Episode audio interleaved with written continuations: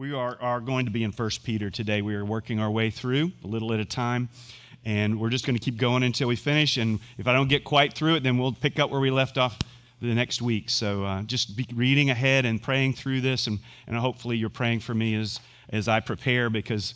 Um, you know, I get up here and a lot of times, and it's like, Lord, I don't. I hope you've got something to say because I certainly don't. Um, and He always does. He always does, and I'm so grateful for that. But with that in mind, let's pray, and then we'll dive in. Thank you, Lord, uh, for your word. It's living and active, and, and it, brings, it brings everything we need in our lives to us. Sometimes something good when we need encouragement or comfort, and sometimes a, a slap across the face to get our attention in a way that is good. A loving jolt to say, Wake up. And so, Lord, I pray that you would help me just shine a light on what you've already said through Peter here and, and that your spirit would work in our hearts and minds and in this place, whether we're online or in the room, to hear what you have to say, to understand what you're saying, comprehend it to a level that we might be willing to place our faith in it, actively living it. And we ask you to do this in Jesus' name. Amen. So, we're, the series is called A Living Hope in a Dying World. A living hope in a dying world. And we've talked about that living hope already. Verse 3 in this first chapter lays it out. That's the key verse for the passage. Well, in this, so we're going to pick up in 13 and we're going to go through 21 at least, okay? I'm hoping a little more, but we'll take it as it comes. And I want you to picture of, of, sideways V, okay? So if you live around here, you guys know we have Canadian geese coming and going all the time. And they're always leaving their little gifts on the sidewalk and in the parking lots, and they stand in the parking lots and in the roads as if they own them, don't they? And they can be pretty annoying, but they do something, I also, they also do something I think is pretty cool, and that is they, sh- they fly in that V formation, okay? And so I want to use that shape to kind of help us think about uh, what Peter is saying, and he's weaving it in structurally into the text. Okay? And so if you think about that V formation, there's a point to it, and then there's two at the back. And, and what I want you to see is that verse 3 is one of those in the back, and verse 21 is the other one in the back, and they both come together at verse 13. So, what I want to do before I start working through the whole passage, eh, starting in 13, is I want to read those three verses back to back so that you can kind of see what's happening there. All right, so verse 3 says, Praise be to God and, and Father of our Lord Jesus Christ. In his great mercy, he has given us new birth into a living hope through the resurrection of Jesus Christ from the dead. And then he goes on into an inheritance that can never perish, spoil, or fade. So we see that living hope comes to us through new birth, okay? That's what it means when the Bible talks about being born again. Now look at verse 21, which we're going to get to. And he says, Through him, through him is Jesus, through Jesus, you believe, he's talking to Christians, you believe in God, who raised him, Jesus, from the dead, there's the resurrection again, and glorified him, that is, exalted him. And so, therefore, your faith and hope are in God. Now, these two point to verse 13. Look at that. Therefore. Now, remember, whenever we see the word therefore, we always ask the question, what's the therefore? Therefore. All right? And we remember that it's pointing back and what it's there for is that verse 3 and everything that falls in behind it. But therefore, with minds that are alert and fully sober, and here's the imperative set your hope on the grace to be brought to you when Jesus Christ is revealed at his coming. Set your hope on the grace of that living hope that we read in verse 3, he refers to in verse 21, and here he's driving home to point to say, Structurally, I'm aligning this text so that, it, so that you see the point of the V is the point of the passage. Okay? That's so we don't miss it. So I'm not telling you the verse is easy to understand and comprehend. It's, you know, that some of these verses are real. I mean, to me, Peter, the, the way he's writing here is, is challenging because it's so dense. There's so much in just a word, even, that it's, it takes some time to process what does this mean and what are the implications of this. Well, the title today is, is How Should We Live in Light of That Living Hope? How should we live as, in light of that? And he's going to tell us here. And, and really, I'm going to use two kind of main points to, to illustrate this. One is verse 13 we need to be ready. And then the rest of the passage will be we need to be holy. Okay? How do we live in light of this living hope? So I want to use another picture.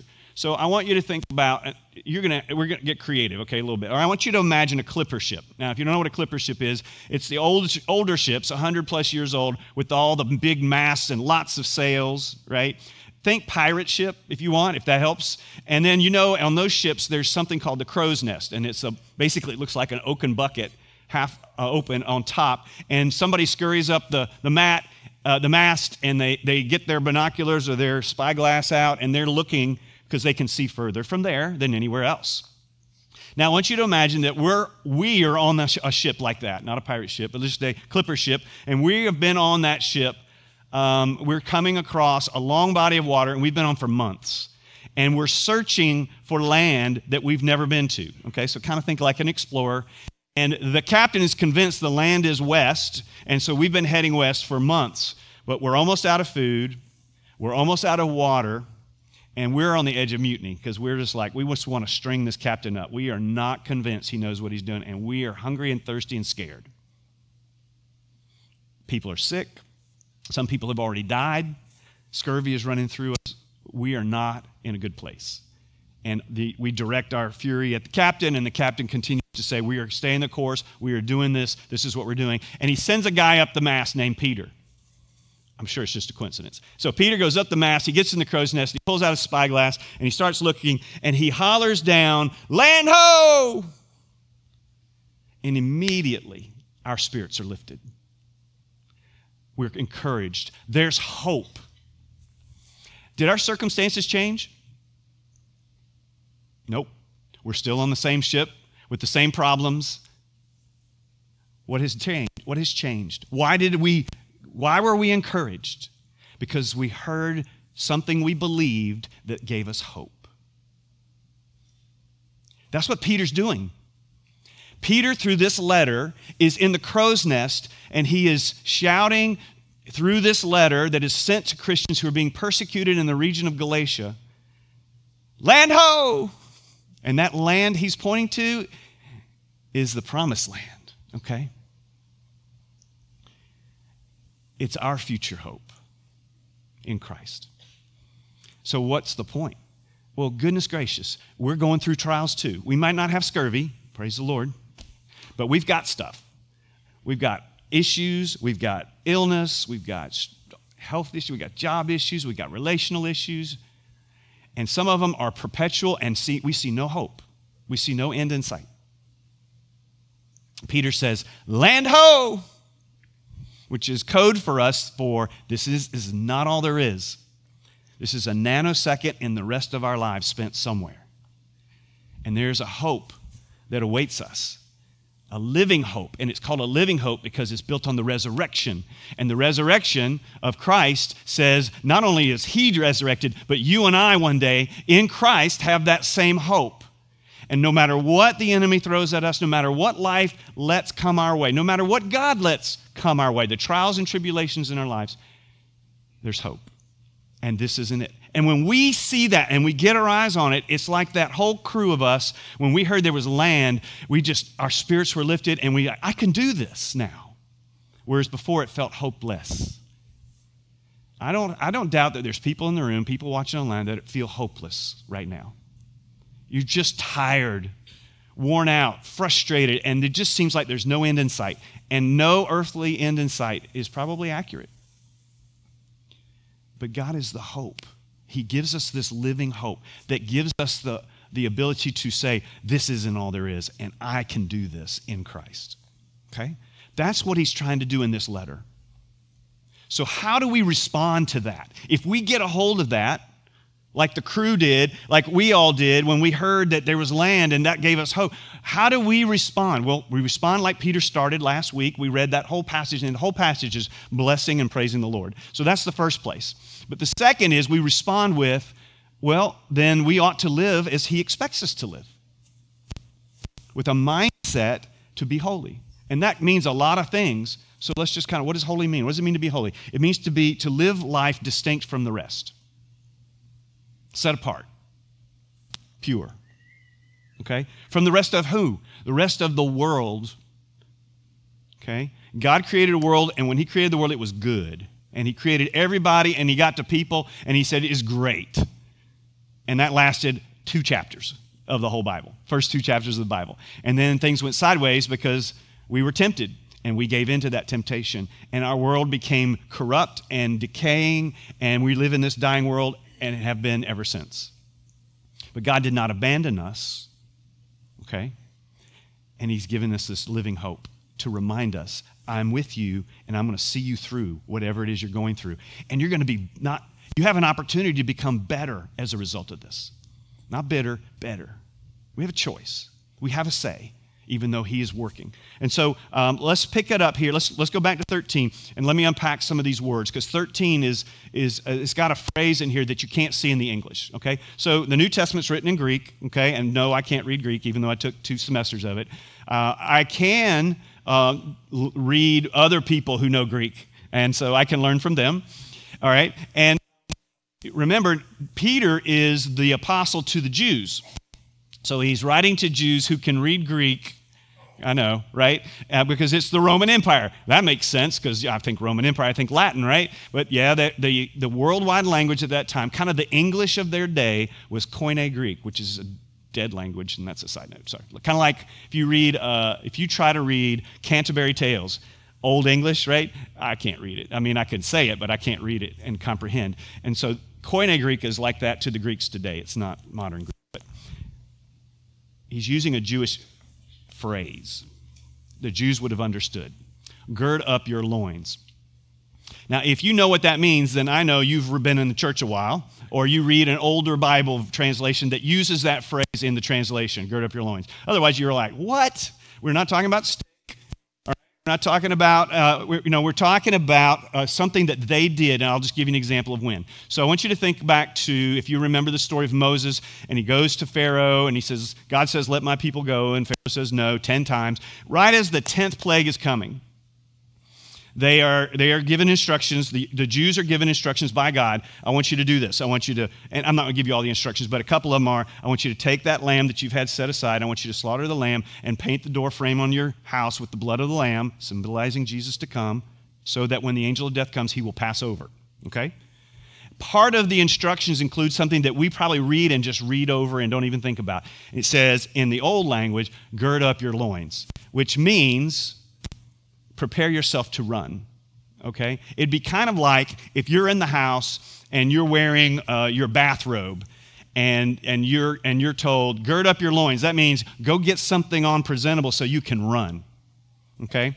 The way it would have been for them is they would, men and women wore long robes, and that's fine unless you're trying to run or work in the field. And so if you are trying to work or run in the field, run in the field or run or work, you would have to, your, your feet are going to get tangled up. So you gird them up. You grab this and, and you pull it between your legs and you shove it down your belt.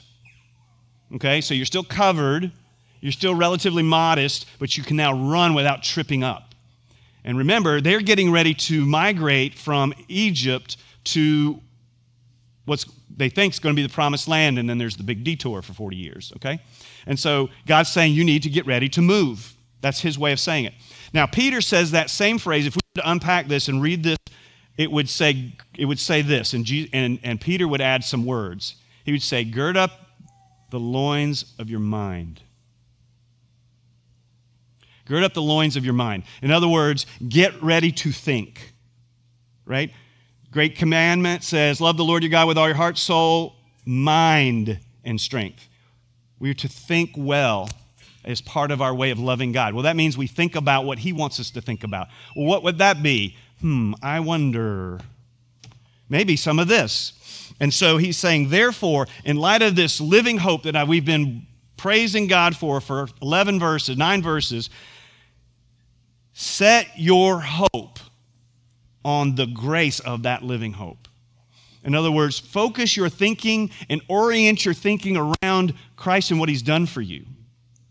And the implications are that no matter what trial or tribulation you're going through, God will be there and reminding you not only this is testing your faith to make sure it's genuine, but this is also going to make you, your, um, it's going to create a character in you that glows and shines for the Lord. In other words, you're going to be the person He created you to be a chip off the old block. right?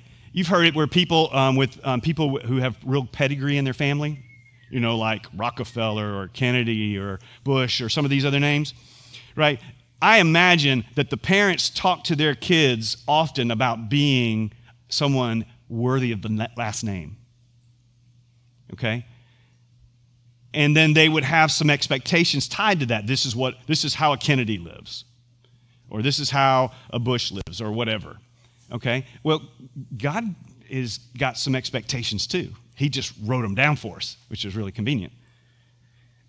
Well, uh, he's going to un- he's going to give us some of that in broad strokes, okay?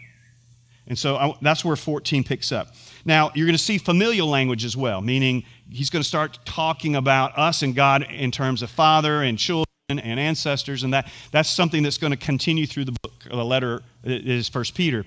Because he's reminding us, Peter's reminding us, you're part of a family. Pat alluded to this earlier. We're part of a family, and we should act like it well, maybe not like your family uh, or my family, but like the family of God, right? Like the shining example that God would call us to be, not necessarily how our families interact. But in some ways, yes, how our families interact, you know? We're not always sweet to each other, we don't always talk with kindness, but we are honest sometimes. And sometimes it doesn't come out great. But honesty would be a huge trait of holiness. Okay? So let's look at it in detail. So, this very first phrase is another one I need to pull out, pull out here. As obedient children, okay? I don't know what, if any translation here says it this way, but children of obedience is literally what it says, which to me at first sounded like, oh, we're just reversing the words. But no, it's a little more. Children of obedience sounds like obedience is the parent. Now, think about that. If I'm going to be a chip off the old block and my block my dad my mom are obedient to the Lord, then I need to reflect. It's, it's another way to intentionally say, you're not just being obedient, you're being a reflection of the obedience that they are in Christ. Okay? So now we're starting to head towards this be holy as I am holy talk. Okay? So as obedient children or children of obedience, do not, he starts off with a negative, do not conform to the evil desires you had when you lived in ignorance. Okay? We all were born ignorant. Okay? Ignorant shouldn't be an insult. It actually can be a fact. You don't know anything. And I was born ignorant, and so were you, because we were born not knowing hardly anything. Okay? And even if we did know it, nobody could tell, so we at least look ignorant. But um, so there we lived in ignorance. And our desires were driven in ignorance. Okay? This is another way of saying you used to live by feelings. And you, some of us go, well, what's wrong with that? Feelings are fine. It's orienting your life around them that's dangerous, right? They're unpredictable. They're hard to control because feelings happen. And if we operate based on our feelings, we're going to do a lot of things we shouldn't do and we're going to not do things we should, right? I don't feel like going to the gym to work out today. I do feel like going to the buffet at Golden Corral. You see? All right, so so you I could camp there for a long time. I won't. We'll move on. Verse 15. But just as he called you holy, and he does call his people holy. In fact, he declared you holy. Declared us righteous. That's what justified means. Declared right with God. That's a position that we have in Christ, not a practice. It doesn't mean we always live that way, but it means that we are in his eyes holy. Otherwise, we couldn't get into heaven. Otherwise, salvation wouldn't be ours. Okay? So, but just as he who called you is holy, so be holy in all that you do. Okay, I didn't really say that right. But just as he called you, so he didn't. He did justify us, but that's not what it's saying there. Okay, sorry. So be holy in all that you do. In other words, because he is holy, be like dad, your father in heaven. Be holy. And then he quotes Leviticus, for it is written, Be holy because I'm holy. That's an incentive. That's a motivation for us to do what he says in verse 13 set your hope on the grace of that new, that new birth. Verse 17 Since you call on a father, there's another family language, children, father. Since you call on a father who judges each person's work impartially. Okay, so here comes another motivation. He judges impartially. Live out your time as foreigners here in reverent fear. So we see another characteristic of our Father. He is, he is someone that we should revere and fear, okay? Now, even when, okay, so all of, all of our parents are imperfect, I, we are imperfect parents, and on, on and on and on. But there's a sense in which, when you're, when, let's say, I'll just use my dad for example. There's times when my dad did things well, okay? Like when he would discipline, he would discipline well. And there was a sense in which, okay, I love my dad. Um, he's gone, he's been, he's with. And I didn't like him very much when he was disciplining me, okay? Because it usually involved pain, okay, as it should. Discipline requires pain at some point, in some way. Okay? So I respected and feared the consequences of my disobedience. Okay? Does that make sense? So that's a healthy fear, right? Because if it keeps me from disobeying, then it's helped me in a good way and it's honored him in the process. So if you take that imperfect example and put that on a perfect heavenly father, this is what he's calling us to. He's saying, I'm watching what you're doing, and I see everything that you're doing. And he's talking to us as father as as children of God, okay? I'm not talking about okay, he sees what the lost do as well. But let's just he's remember who he's writing to, Christians. He says, Christian, God sees everything you do. Oh, but it gets worse. He also knows everything you think, and he hears everything you say. And he even notices what you don't do that you should have done.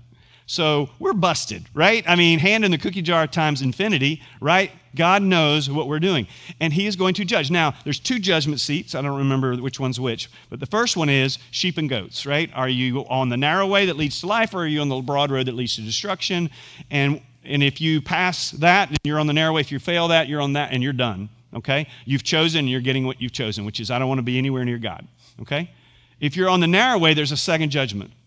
And this judgment is what did you do with what I gave you? Okay, I gave you Jesus. I gave you eternal life. I've given you resources. What did you do with that? And from that, God gives you rewards or doesn't.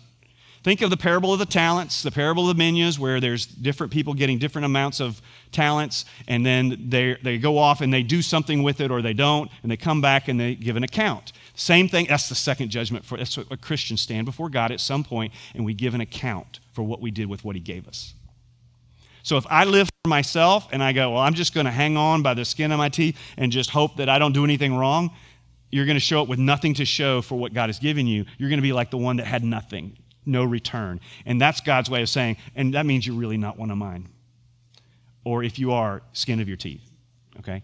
If you have done something that has contributed to the kingdom of God, if you have, if you have poured your time, energy, talents, um, your resources into what God is doing, kingdom work, gospel work, you have a return.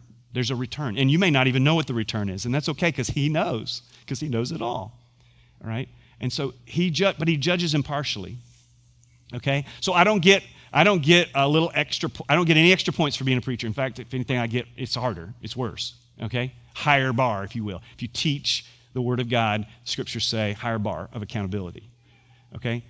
But he, you know, he, he judges impartially. This is a good thing because it says that he is fair, and I'm hesitant to say it that way because we oftentimes also say life's not fair, and that's true.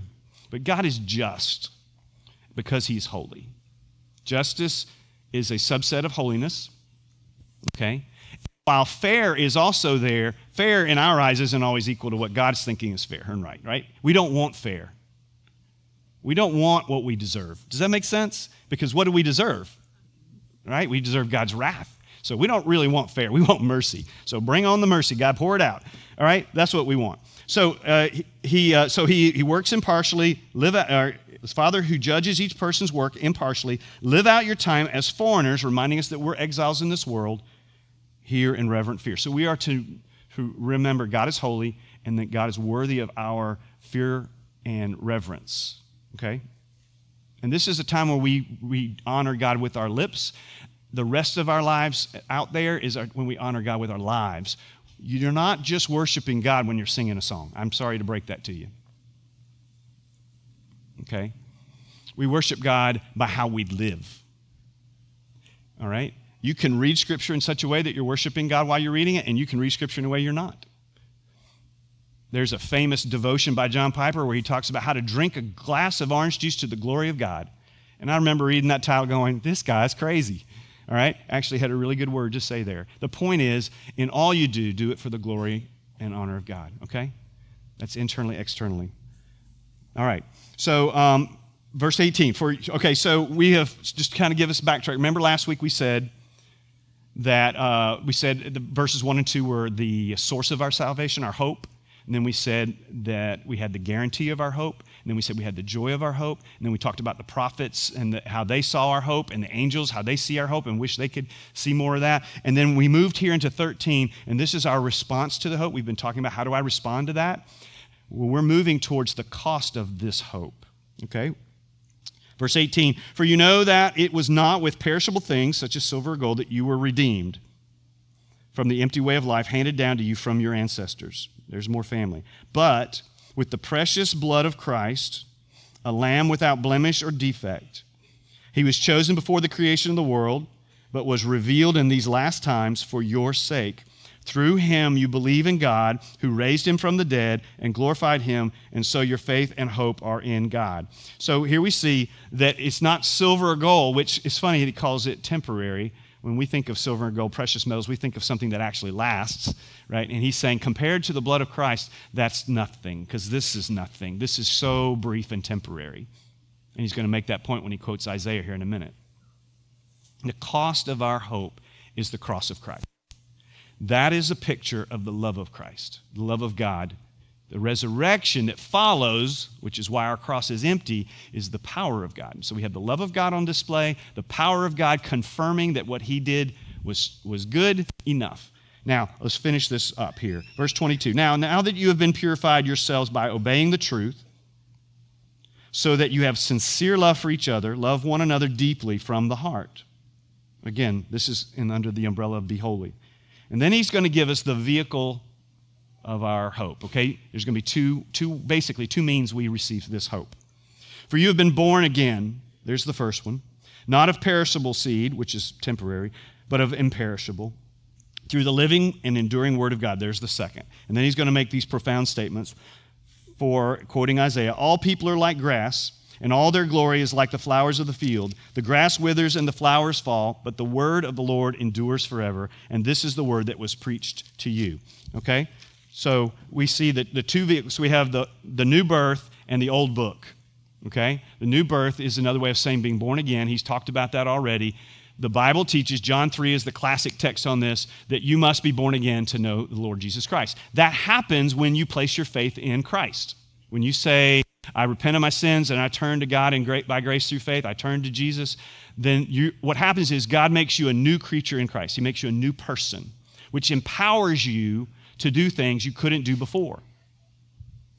It empowers you to be holy, not just in position, which he declares, but in practice, which we have to actually pull off.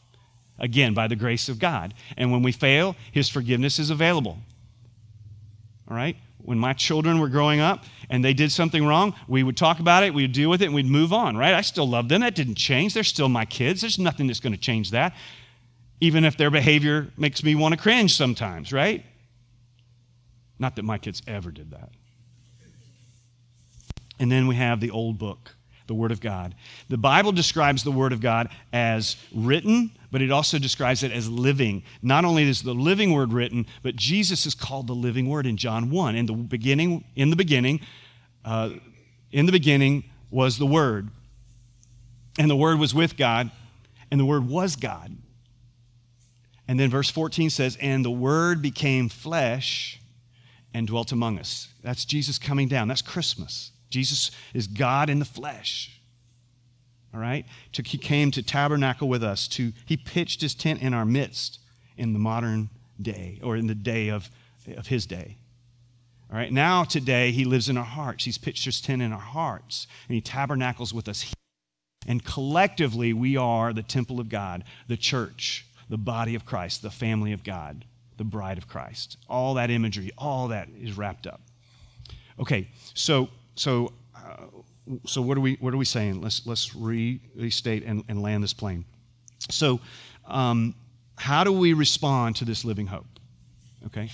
The, the Romans used this instrument called a tribulum, and they would use it to, to take the, the, the wheat harvest would come in, and they were trying to separate the kernels from the husks. Okay? And you want to you wanted so they would use this device that had rollers instead of wheels and it had like bits of glass and metal and, and rock in it and they would roll it over the stalks so that it would crunch up the husks and the husks would fall away from the kernels. So it was rough enough to tear up the husks, but gentle enough to not damage the kernels.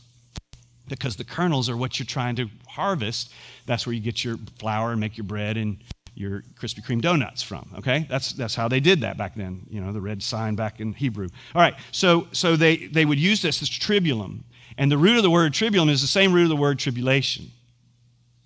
Okay, now I want you to think about the trials and tribulations you're going through right now, and I want you to picture God using the tribulum in your life right now. He is allowing these trials to happen. You know why? You know why I know he's allowing it to happen? Because he says through James in chapter 1, 2 through 4, consider it pure joy, my brothers and sisters, whenever you face trials of many kinds, which is crazy talk unless you understand why. Because the testing of your faith produces perseverance. Let perseverance finish its work. Why? So that you may be mature and complete, not lacking anything. That sounds like a good place to land, doesn't it? Uh, I think I want to stand before God mature and complete, right? That sounds like better, not bitter. I like that response to trials, and that's what he's saying. And just like he, the, the tribulum was designed to pull away the, the chaff, but not destroy the kernels, if we're the kernels, the tribulation he's allowing to way is not going to break us because He's with us, because He knows just the right amount and He won't give you any more than you can handle. And I know it probably feels like I'm getting more than I can handle. I promise you, okay? But you're not if you're in Christ, which is a big caveat, isn't it? Think of a piece of iron ore. You realize iron comes out of the ground. Iron, so you get a piece of bar of iron ore. It's worth about five bucks, let's say. If you take that to the fire and you pound on it and you heat it up, it starts to get into something you can use and you can shape it into something like a horseshoe. I know we don't shoe horses much around here, but that happens. Some people still do that. Or you play horseshoes. I don't know how you use yours, but or if you even have any. Um, that's worth about $10. Same iron ore is worth about $10 as a horseshoe. But if you take it and you continue to fire it and do basically take it through great tribulation, you can make a sewing needle. And all the sewing needles and a bar of iron ore could add up to about $3,000, which is worth a lot more than $5 bar of iron ore. Or you could take it further and you could make it into a spring that goes into a watch. And that same amount of iron ore is worth $250,000. Now, that's the same, we're working with the same thing. What's the only difference? It's been through tribulation. Okay? Now, easy for me to say because I'm not going through what you're going through. But God is working in your life and on your character to make you worth more. Not because, in one sense. In another sense, you are, you are His treasure no matter what okay? There's a sense in which if you're His, you're His treasure. He treasures you no matter how you perform, okay? But there is a sense in which we want to move towards maturity and completeness in Christ, right? And if you want your character refined, then when the trials come your way, you have the opportunity to embrace them instead of hate them. I'm not saying seek them out. I'm not saying that they feel good. They don't, or they wouldn't be called suffering and tribulation, right? And yet, we know there's a purpose behind God allowing it right? We knew last week it said to test the genuineness of your faith. Is your faith real? You don't want to find that out when you stand before the first judgment of seat of God. You want to know now it's good, right? And tri- the trials in your life are the opportunity for you to figure that out. And second, it's to refine you and me to make us more mature and complete because we as we persevere through it. Okay? That's hard. That's hard to hear if you're going through really hard trials right now, but it also should be hope filled. Remember, Peter is in the crow's nest. Land ho! He sees the hope that you and I need to keep our eyes on, okay? As we're going through these trials and tribulations, let's not take our eyes off the hope, the living hope that is Jesus Christ and what he did for us on the cross. It was proven and, and vindicated in the resurrection. Let's not let go of that. Let's embrace it. Let's pray. Lord Jesus, I know this is really hard for people because they're trying, they want relief from their trials. I do. We do. And we do pray for relief. We pray for healing. We pray for comfort. We pray for you to help us through our circumstances. And we know that you do that. And we've seen it and we pray for it and we ask for it. We ask for all of that and more. But in the meantime, because sometimes you answer that prayer promptly and immediately, and sometimes you, you let it string out for the purposes of which we've just talked. Lord, I pray that you would give us the grace and mercy to endure and to persevere with our eyes set on you and the living hope that you are in Christ, as Christ in our life. Lord, for those in the room that don't know you, they don't have access to any of this until they trust you. Lord, I pray that you would open their hearts and their minds and their heart, their lives to you, to believe and receive that you have died for them so that you, they could live for you. And that is simply prayerful acknowledgement yes, Lord. Yes, Lord. I surrender all. Lord, for some of us, that's something we have struggled with. We have surrendered in the past, but we've pulled it back and we're hanging on. I pray, Lord, that you would give us the confidence in your goodness to let go again, to surrender our lives to you again. For you are good, you are God, and you care. And we pray for this in Jesus' name. Amen. So we end our service with the Lord's Supper because we want to be reminded of the cost of our hope. Okay, so you don't have to be a, a member of Grace Christian Fellowship. You should be a believer in good standing, which means no unconfessed sin. All right? And if you do have unconfessed sin, well, you can fix that right now right? You can just pray and say, God, I confess, I admit, I agree, this is sinful that you're tapping me on the shoulder about. And then come and celebrate the Lord's Supper. You just come these aisles and peel off to the left or the right, and you'll get a piece of bread, which represents the abuse that Jesus took before the cross and on the cross, and then a cup of grape juice that reminds us of the blood that was shed. His life was given, he died. Otherwise, the resurrection is not very impressive, right? He had to be dead for this to be right and good and, and what it is for us. And we celebrate that. So just take that, go back to your seat, pray, let go of that sin, and walk out of here. Leave your suitcases of guilt behind right? That's what he wants you to do. Just leave him at the foot of the cross. And he will meet you in that place with forgiveness and peace. And that will carry you through your circumstances, no matter how bad they are. Okay? If you need someone to pray with, I'll be over there in the corner, and uh, I'll be praying until someone wants prayer. Um, and but um, just let's do this. So, musicians, if you guys will come, and those who are serving at the tables, if you'll make your way there, and let me just pray as they come again. Lord, I just I pray right now for the people in this room and the people watching online and the people who watch this in the future. Lord, and I just ask, Lord, for you to just touch their lives in a very profound way, as if there was any other way that you could touch our lives. Help us to realize that you really do love us. Help us to realize that you demonstrated that love on the cross, that while we were still sinners, Christ Jesus died for us so that we could live for him. Help us keep our eyes on the prize in the midst of our trials. In Jesus' name.